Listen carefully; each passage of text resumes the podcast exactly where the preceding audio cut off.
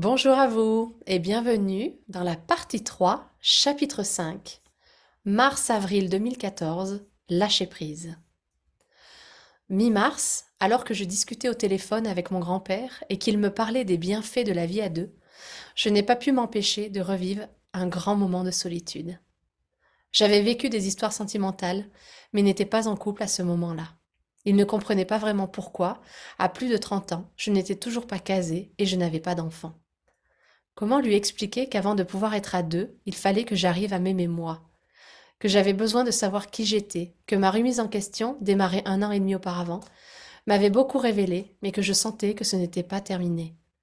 Que je n'arrivais pas encore à me dévoiler entièrement aux hommes que je rencontrais.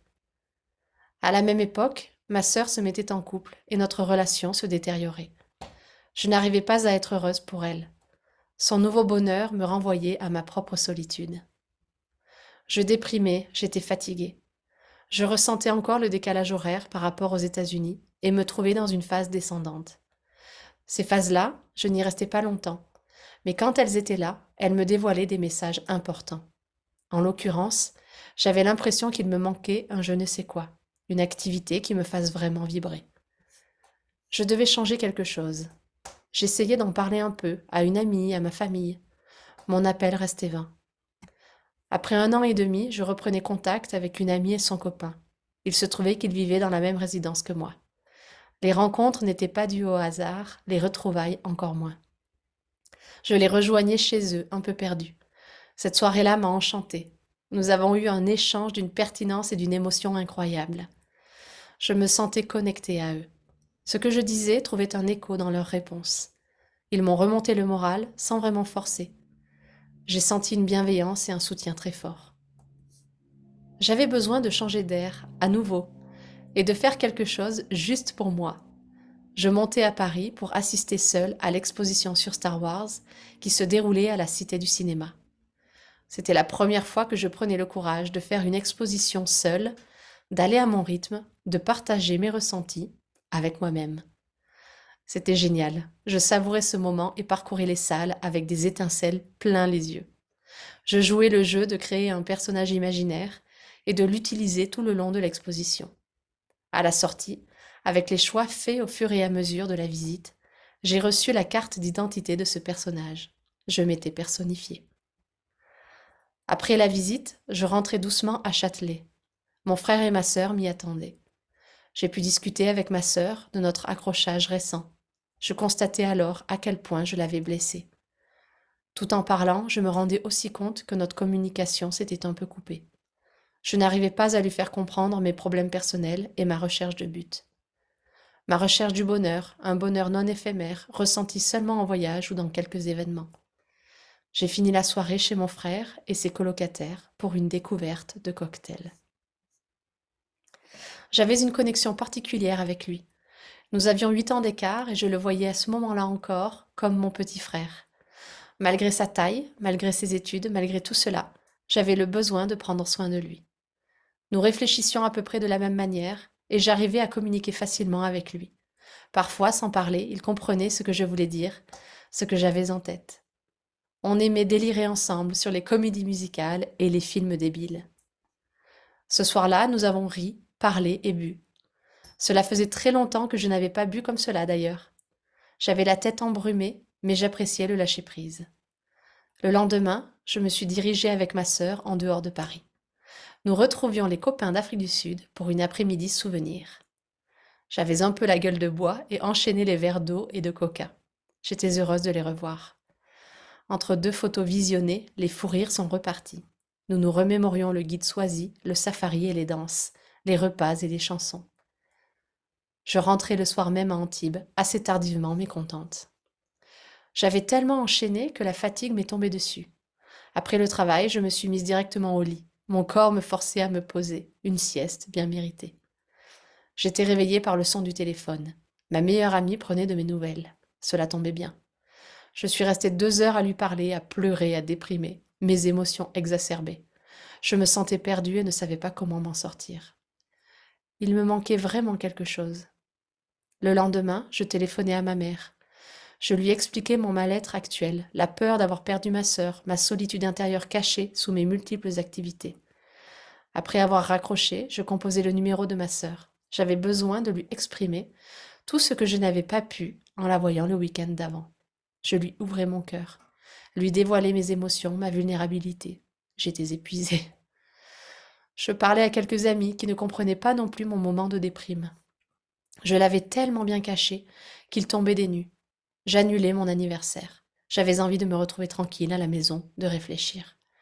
Je commençais ma recherche d'une association locale. J'avais envie de m'engager ici, sans être au bout du monde. J'avais envie de ressentir cette vibration que j'avais aperçue au Cambodge. Je voulais m'engager pour des enfants et envoyer quelques mails de renseignements à plusieurs antennes des Alpes-Maritimes.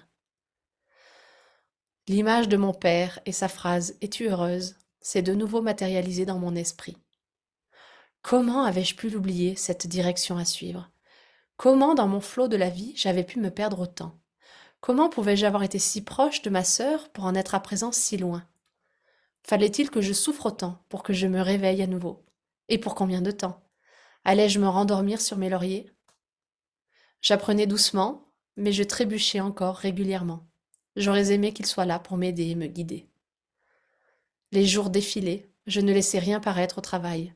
Je continuais à donner le maximum. Je persistais à vouloir bien faire. La soirée de mon anniversaire est arrivée à grands pas et cette année, j'ai eu la surprise de voir ma deuxième meilleure amie descendre à la maison pour cette occasion. J'étais tellement heureuse de la voir, de discuter et rire avec elle. Elle m'a aidé à tout préparer, à cuisiner et décorer. Je voulais me faire plaisir en proposant des petites verrines. C'était la première soirée dans mon appartement, je voulais le fêter dignement. J'étais bien entourée. En faisant une petite balade en bord de mer le lendemain, nous nous sommes racontés nos dernières avancées. Je lui confiai mes difficultés. Mais je ne restais pas longtemps dans cet état d'esprit. J'étais du genre à repartir assez vite, à me remotiver. Je découvrais certaines associations, me rendant à leurs réunions de membres. Je ne savais pas encore où ni laquelle me conviendrait, mais je faisais confiance à mon instinct.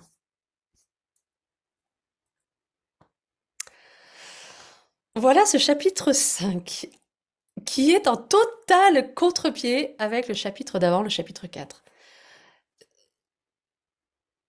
C'est une manière de vous montrer, euh, en étant dans la dans l'authenticité pure et dans la transparence totale, du fait que le chemin, parfois, eh bien, on trébuche.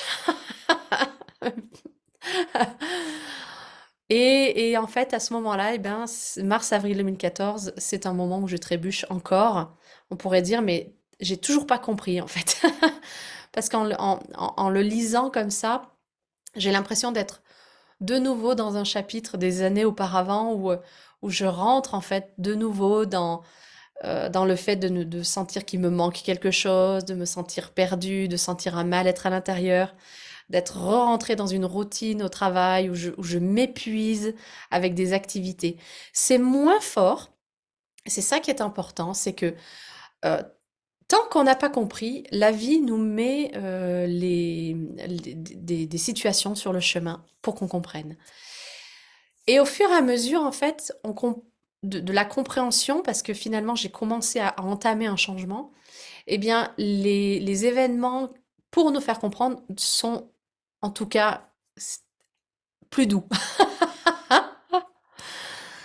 Je le dis comme ça parce qu'il y a deux aspects. Le premier aspect, c'est tant qu'on ne comprend pas et qu'on ne fait aucun changement, les événements pour nous faire comprendre deviennent de plus en plus intenses.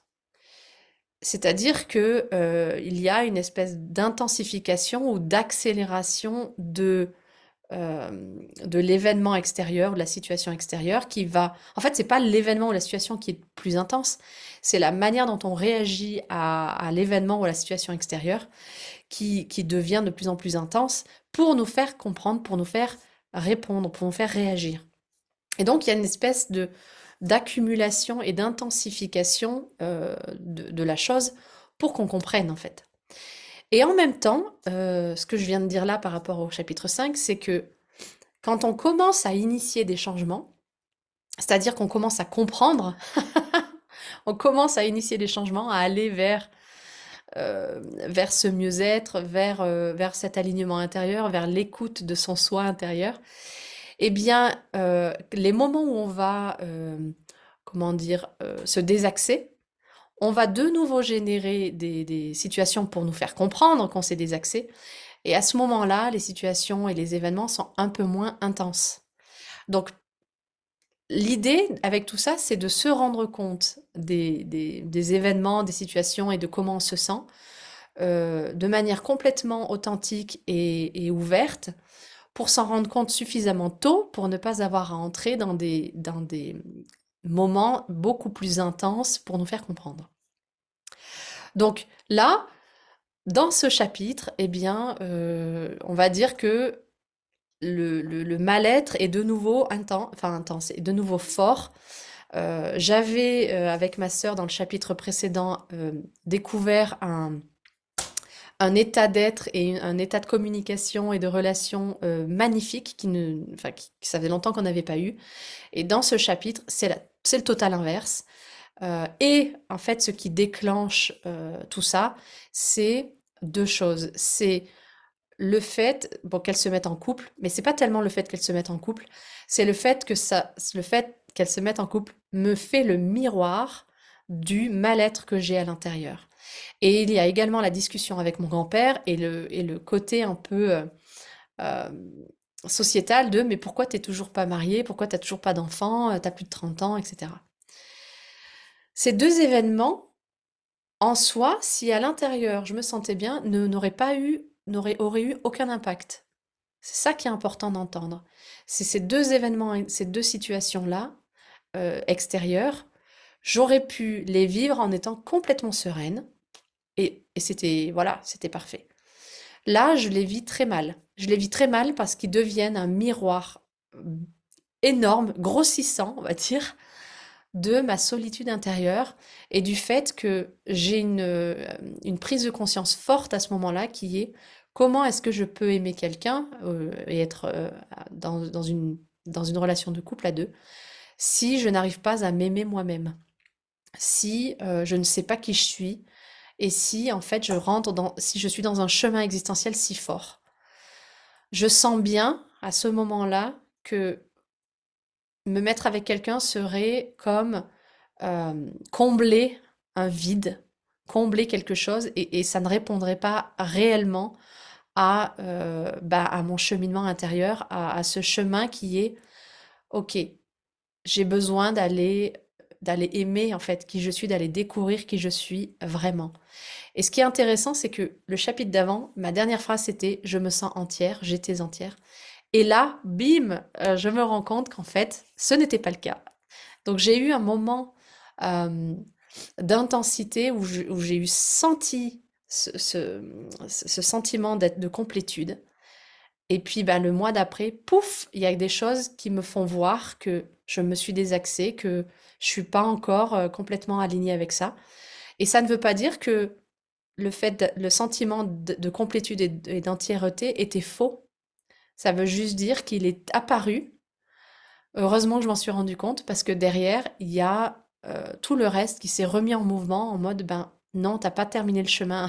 il y a encore des choses à aller à aller découvrir, il y a encore des zones d'ombre aussi à aller accueillir, à aller voir.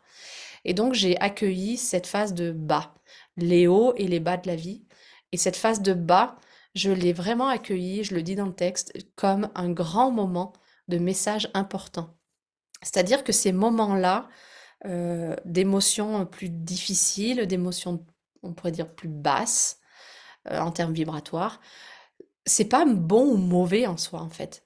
C'est, c'est un moment crucial pour apprendre des choses sur soi, pour aller déloger la part d'ombre qui est là, les parts qui ont besoin de se sentir aimées euh, et qui ne le sont pas, sinon ne se sentiraient pas aussi mal.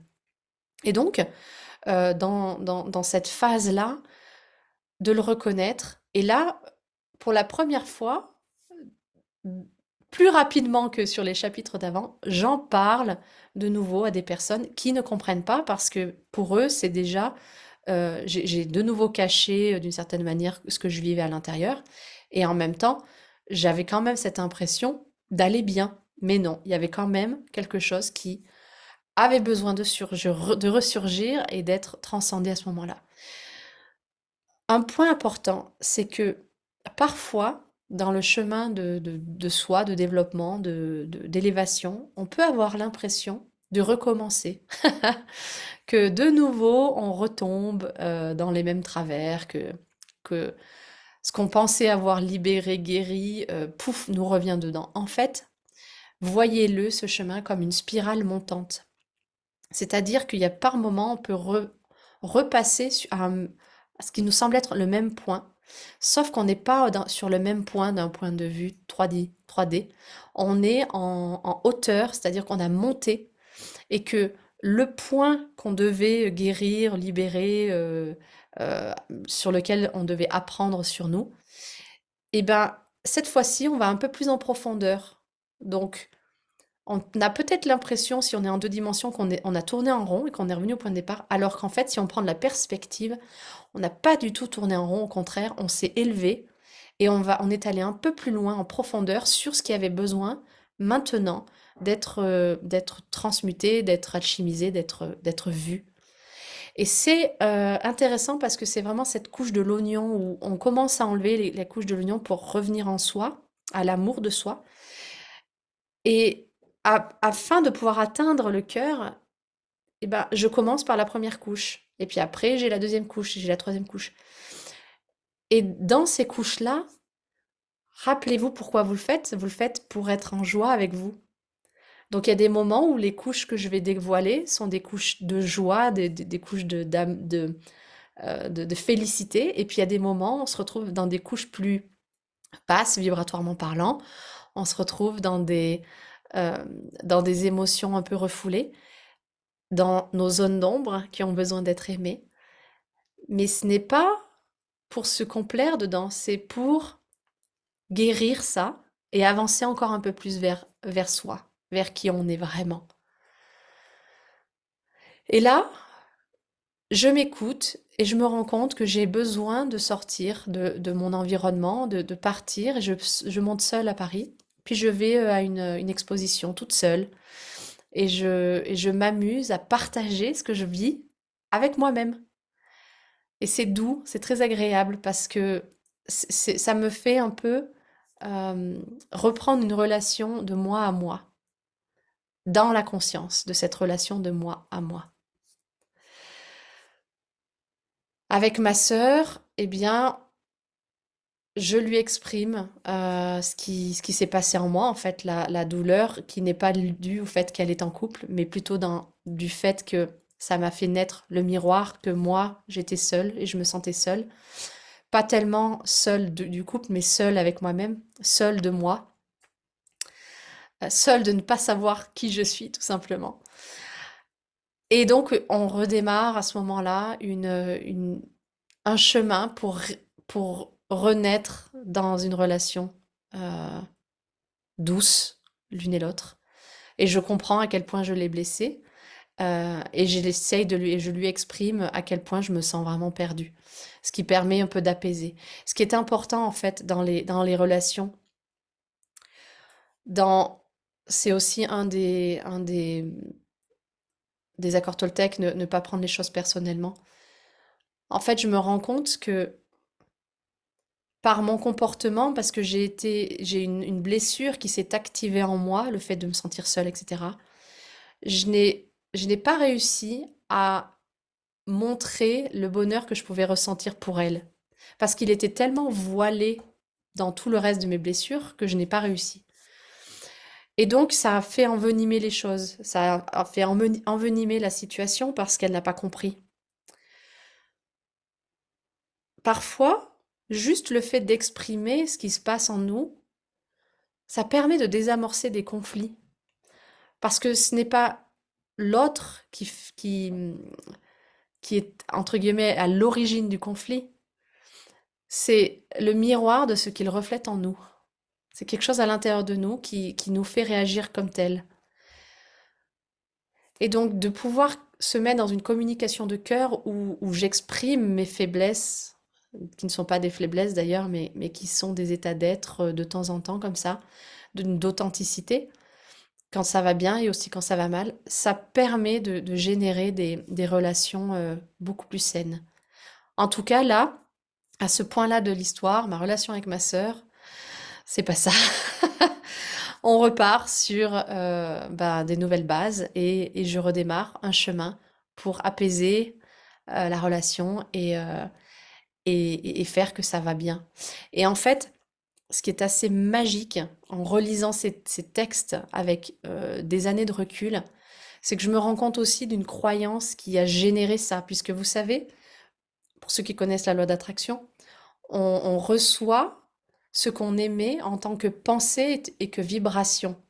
C'est-à-dire, ce n'est pas juste nos pensées que nous recevons, c'est notre vibration intérieure qui est un cocktail de, ce qu'on aimait par le corps, par les pensées, par les émotions. C'est vraiment ce cocktail-là, et on le reçoit. Eh bien, qu'est-ce qui a généré cette espèce d'écroulement Le chapitre 4 et le chapitre 3, c'est, je me sens super bien, j'ai visité l'Afrique du Sud, bon, il y a des, deux, trois trucs où, où au niveau du travail, bon, j'ai des challenges, mais je me sens entière, je commence à, voilà, ça, je fatigue, mais bon, voilà, il y a quand même des choses. Avec ma sœur, c'est génial. Et là, chapitre 5, pouf, c'est le total contre-pied. Mais il y avait une croyance aussi, cette croyance que ça ne peut pas durer, que le bonheur ne peut pas durer, que le fait d'être bien ne peut pas durer, que euh, il faut s'attendre à la tuile, c'est trop beau pour être vrai. Vous voyez ce genre de, phrases-là qu'on entend régulièrement aussi euh, enfin que j'entendais régulièrement, maintenant je les entends plus du tout. Eh bien effectivement, ça m'a prouvé ça, m'a, j'ai émis cette vibration-là, et ben derrière, pouf.